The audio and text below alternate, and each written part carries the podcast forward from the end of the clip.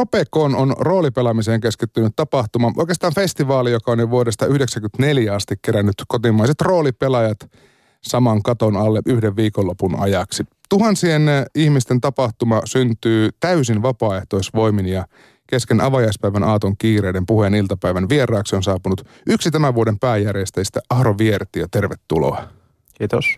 Monesko Ropekon Aaro sulla itsellä on alkamassa? Taitaa olla 11, vaan 2006 käynyt ensimmäistä kertaa. Mikä sut aikoinaan sai lähtemään? Sä olit siis ihan, ihan yleisössä. Mä olin kävijänä ensin seitsemisen vuotta ennen kuin rupesin järjestämään. Mutta sai lähtemään, tota, kaverit pelas, pelattiin figupelejä teininä ja sitten kuuli, että on hieno tapahtuma, paljon kävijöitä ja parhaat turnaukset. Sinne piti päästä. Ää, varaudu siihen, että mä tuun kysymään paljon selventäviä kysymyksiä, muun muassa figupelit, mitä ne tarkoittaa? Joo.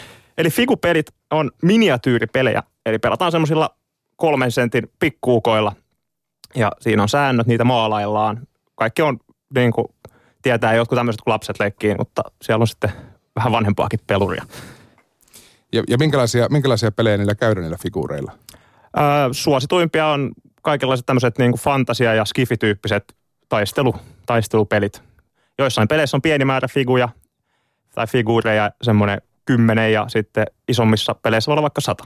Onko tämä se sama peli, kun on joskus käynyt tämmöisissä pelikaupoissa, niin sinne on tehty tämmöisiä niin pienoismalli tavallaan alueita, siis ihan niin kuin pelikenttiä. Joo, joo. figuurit joo. liikkuu niissä. Kyllä, figuurit liikkuu. Se on semmoisia maa, erilaisia maasto, maastojuttuja, niillä on kaikilla omat sääntönsä. Et figu, figupeleissä on tärkeänä osana myös sit se maalauspuoli ja tehdään niin kuin, ne on hienoja näyttäviä.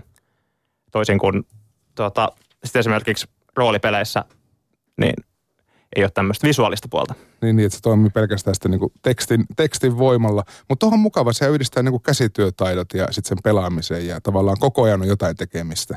Joo, Joo että kun Ropekonissa puhutaan roolipelaaminen harrastuksesta, niin me sisällytetään siihen aika laajasti kaikenlaista. Mm. Nämä perinteiset pöytäroolipelit, missä on sitä tekstiä ja puhetta ja sitten on live-roolipelit, joissa pukeudutaan ja eläydytään enemmän. Siellä on paljon käsihomm- käsityöhommia myös, että tehdään niitä kaikkia asuja ja proppeja, kaikenlaisia sauvoja ja mitä nyt käytetäänkään. 11 vuotta sitten, Aaro, siis ensimmäistä kertaa itse olit Ropekonissa, niin miten pitkä roolipelihistoria sulla oli ennen sitä? Aika lyhyt. Muutaman vuoden olin pelannut. Oliko se jotenkin suosittua siihen aikaan? En tiedä, äh, onko se suosittua. Siis tämähän on semmoinen harrastus, että se ei ole valtavirrassa niin näkyvissä. Se on tosi vaikea arvioida esimerkiksi harrastajamääriä mm. mitenkään. Mutta mutta koulun kautta sitten tutustu kavereita, jotka oli pelannut ja ne veti mukaansa. Minkälainen nettiyhteisö roolipelaajilla on? Öö, se, se vaihtelee paljon. Että meillä on tosiaan, piti aikaisemminkin jatkaa, että meillä on näitä pöytäroolipelejä, larppeja, sitten, eli live-roolipelejä, sitten on figuuripelejä ja korttipelejä ja lautapelejä. Niin jokaisella on aika pitkälti omat yhteisönsä, jokaisella harrastajakentällä ja nykyään ne on sitten monet siirtynyt Facebookiin. Viime vuosina on ollut paljon foorumeita ja tämmöisiä mutta kaikki isot turnaukset, niin ne on netin, netin kautta niin kuin järjestäydytään ja sovitaan, missä nähdään. Ensimmäisessä Ropekonissa olit siis ihan vierailijana ja, ja pelaajana mukana, mutta mikä saa sitten myöhemmin lähtemään mukaan järjestämään tapahtumaa? Ähm, mulla henkilökohtaisesti oma järjestäjä ura alkoi vähän epätyypillisesti yleensä. Meillä on siis täysin vapaaehtoisia kaikki järjestäjät, niin kuin sanoit, ja semmoinen 400 vapaaehtoista plus ohjelmanjärjestäjät – yleensä tehdään jotain pientä hommaa, ollaan vaikka narikassa tai lipunmyynnissä ensin ja sen jälkeen sitten me tuotetaan enemmän vastuullisia hommia, mutta mä mietin, että olisi kiva antaa tapahtumalle jotain takaisin, että tämä on siisti, siisti mesta ja laitoin sitten viestiä pääjärjestäjille tuota, 2012, että voisin tulla, tulla mukaan tekemään ja pääsin semmoiseen, meillä on noin 30 hengen semmoinen komitea, joka, johon sitten pääsin mukaan. Onko se nimeltään konitea? On, se on nimeltään konitea, kyllä.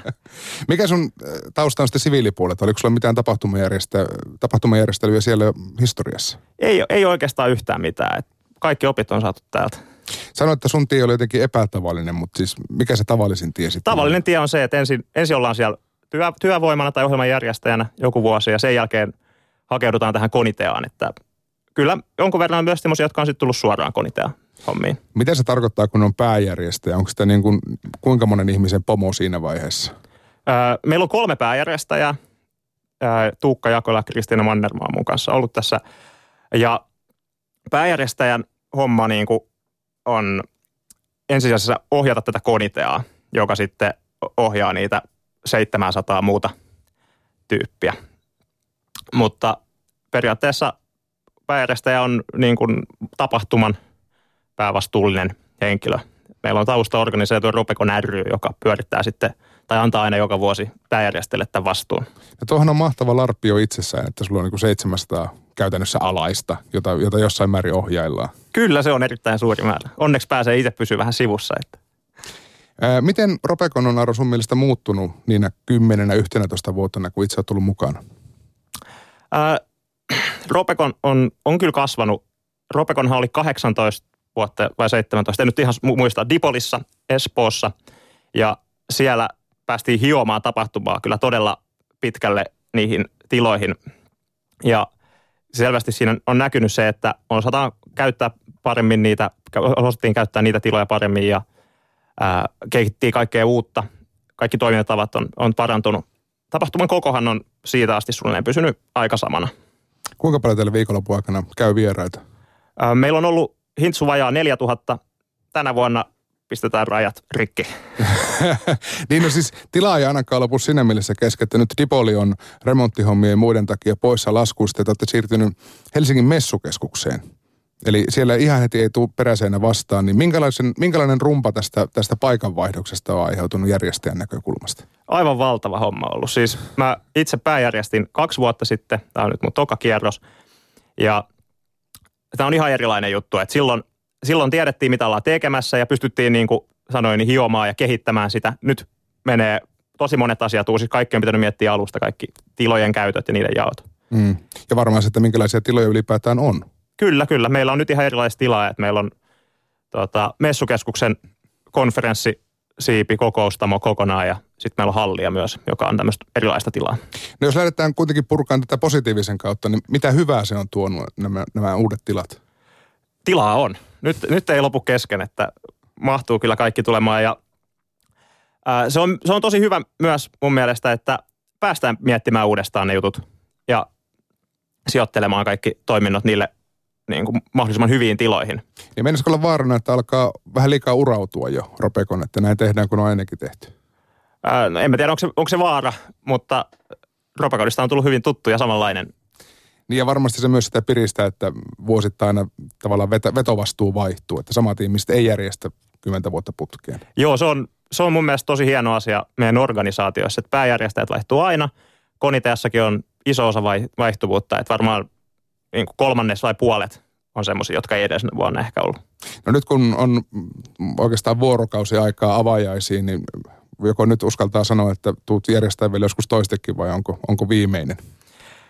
Kyllä mä Ropekonia on järjestämässä, mutta en, en tiedä olenko pääjärjestämässä. Mennään Aro Viertiö tähän tämän vuoden tapahtumaan vähän tarkemmin. Siis huomenna starttaa ja tapahtuman alaatsikko on kaos ja järjestys. Niin mitä se tarkoittaa? Meillä on joka vuosi tämmöinen teema, jonka ympärille me koitetaan kerätä ohjelmaa sitten vähän, että, että ei aina ole sitä samaa. Ja tänä vuonna tosiaan on kaos ja järjestys.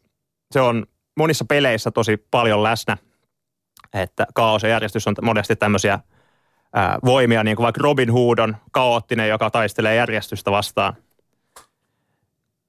Ja, ja sen alaotsikon alle mahtuu aika paljon nyt sitten tapahtumaa. Kyllä, kyllä joo. Kyllä mahtuu, että meillä on satoja tunteja ohjelmaa vai onko jopa yli tuhat. Millainen viikonloppu Ropekon kävijöille on, on tarjolla?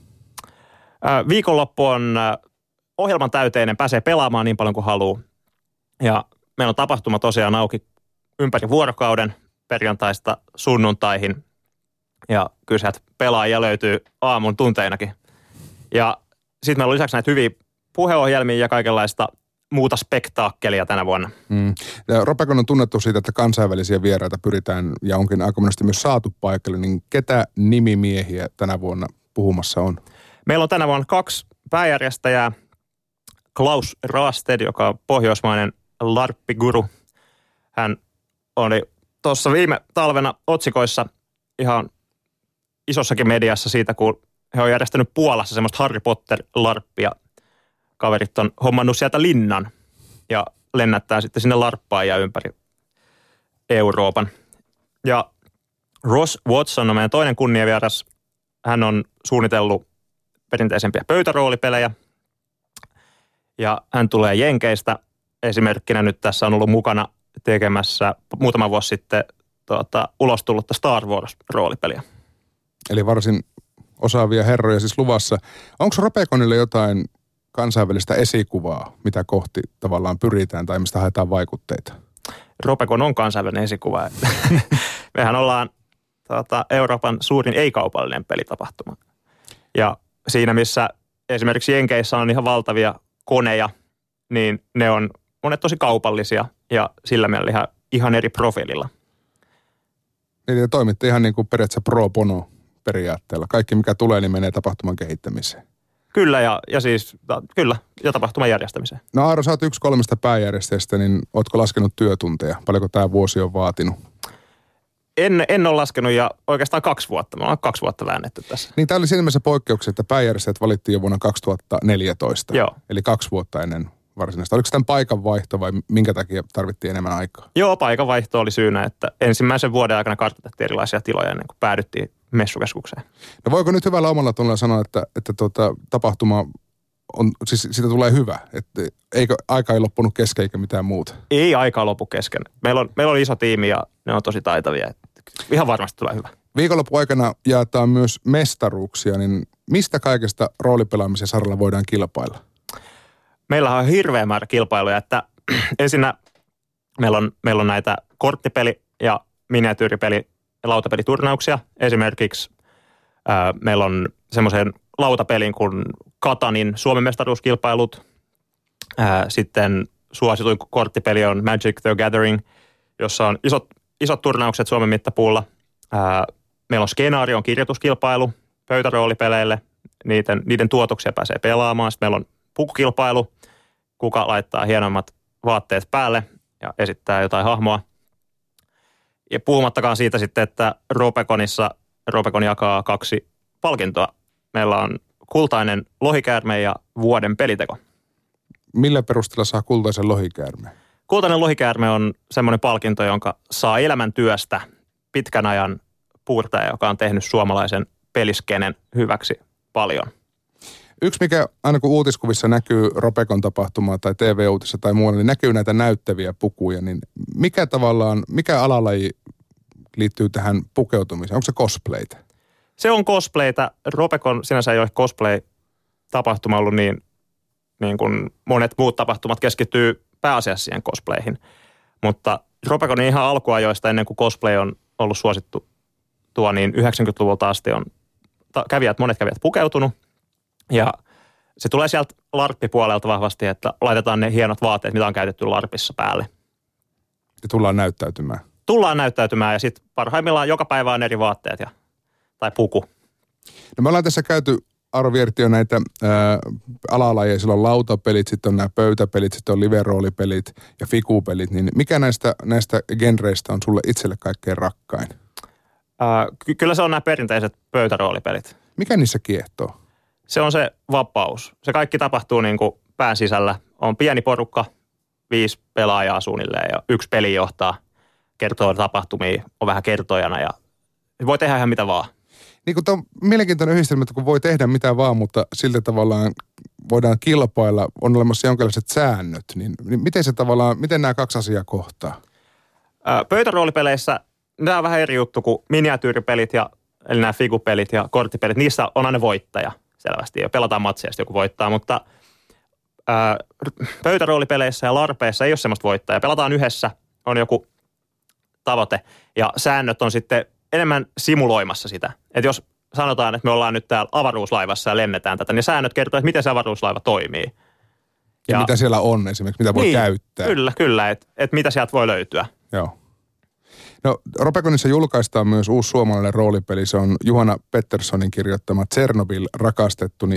Ja tässä hahmot ovat rikollisia, jotka pakenevat esivaltaa Tsernobylin suljetulle vyöhykkeelle. Vyöhykkeelle he rakentavat itselleen uutta elämää, rakastuvat ja tulevat sinuiksi atomin kanssa.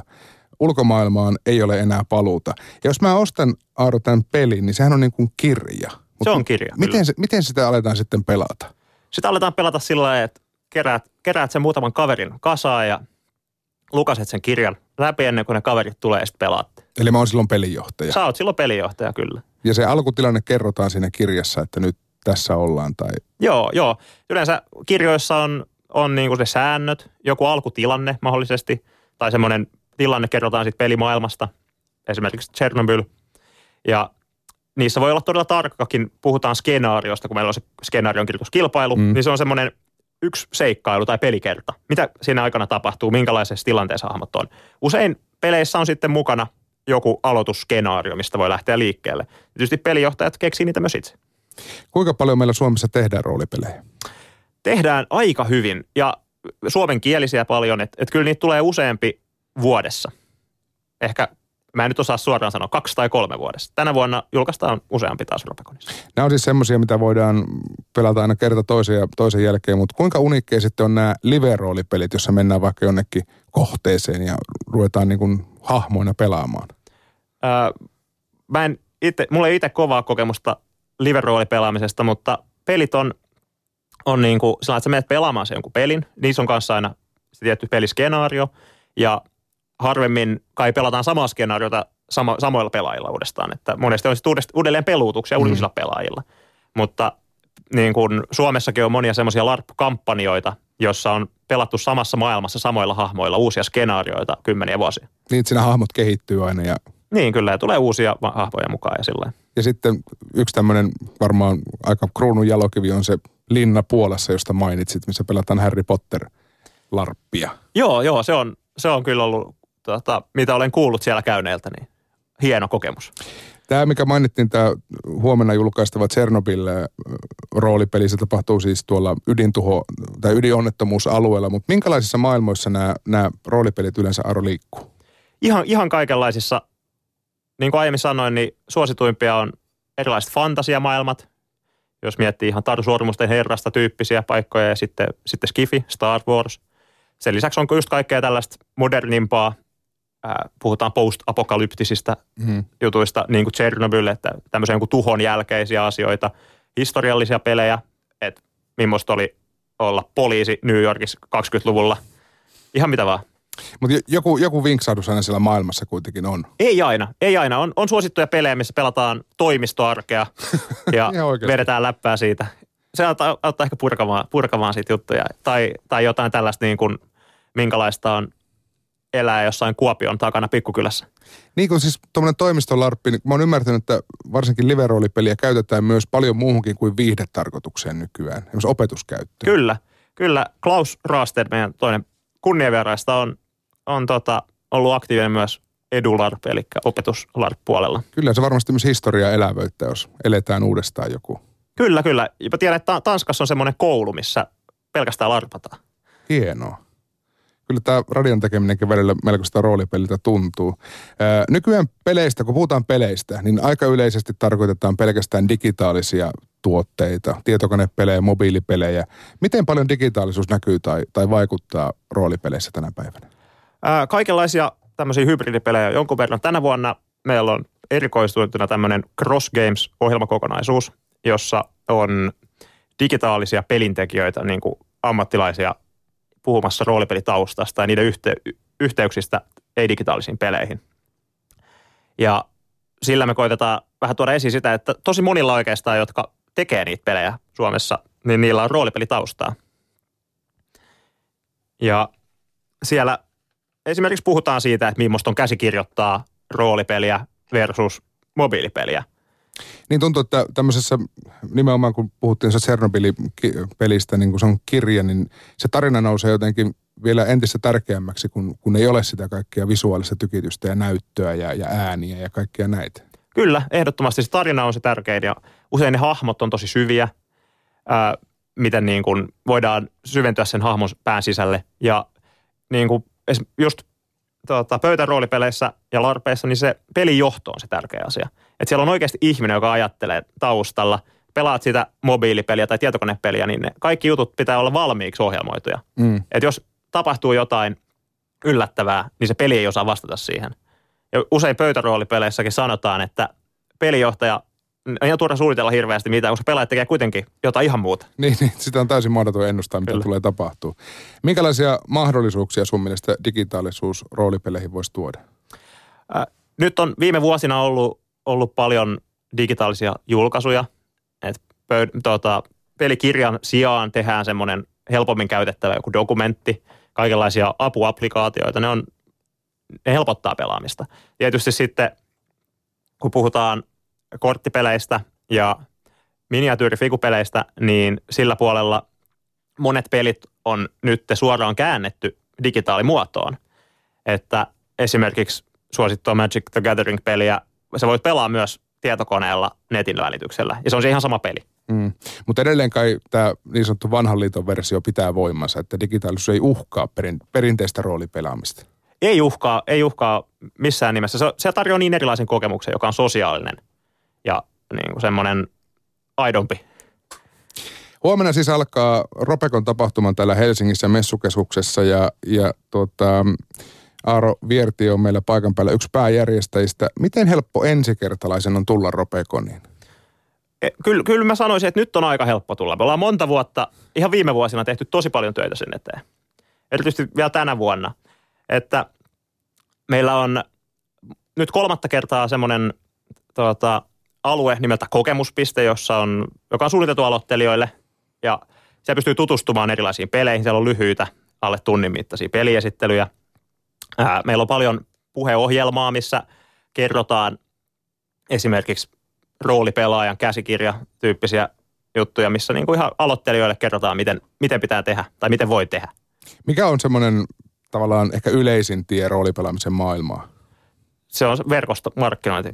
Meillä on jossain on joku pelaaja ja se kertoo kavereille, kun sen pitää hommata se peliporukka kasaan. Niin, niin, niin, niin se tarvii aina sosiaalisen ulottuvuuden. Kyllä, siihen. kyllä. Kyllä, se, kyllä melkein näihin kaikkiin peleihin, niin se tulee niin kuin sitä kautta, että ää, korttipelejä ja figupelejä ehkä pelikauppojen kautta enemmän – ja muut sitten pelkästään ihan kavereiden kautta.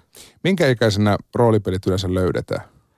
Kai se perinteinen on teiniässä, mutta nyt viime vuosina on tullut niin kuin muutama, kaksikin semmoista suomalaista lapsille suunnattua roolipeliä, että miksei jo aikaisemminkin. Niin, koska se on kuitenkin tavallaan siinä on se leikki, varsinkin live-roolipelissä on se leikkiaspekti, niin miksei tehtäisi lapsille? Kyllä, ja niin, niin on tehtykin. Onko sulla tietoa, minkälaisia nämä suomalaiset lasten roolipelit on? Ne on tosi hyviä. Mä oon pelannut niitä itsekin. Ne ei ole pelkästään lapsille missään nimessä. Minkälainen tarina niissä on? Ähm, kaksi tota, vähän aikaa sitten tullutta esimerkiksi Astra Terra, tämmöinen Miska Fredmanin peli, jossa, joka on fantasiapeli, jossa siinä on tämmöisiä tähtilaivoja ja saaria. Vähän semmoinen steampunk-henkinen. Äh, ne on aika yksinkertaisia mekaniikoiltaan, mutta silti niin kuin semmoista tosi samantyyppisiä kuin monet monimutkaisemmat pelit. Se on sama, sitä, sama jatkumaa.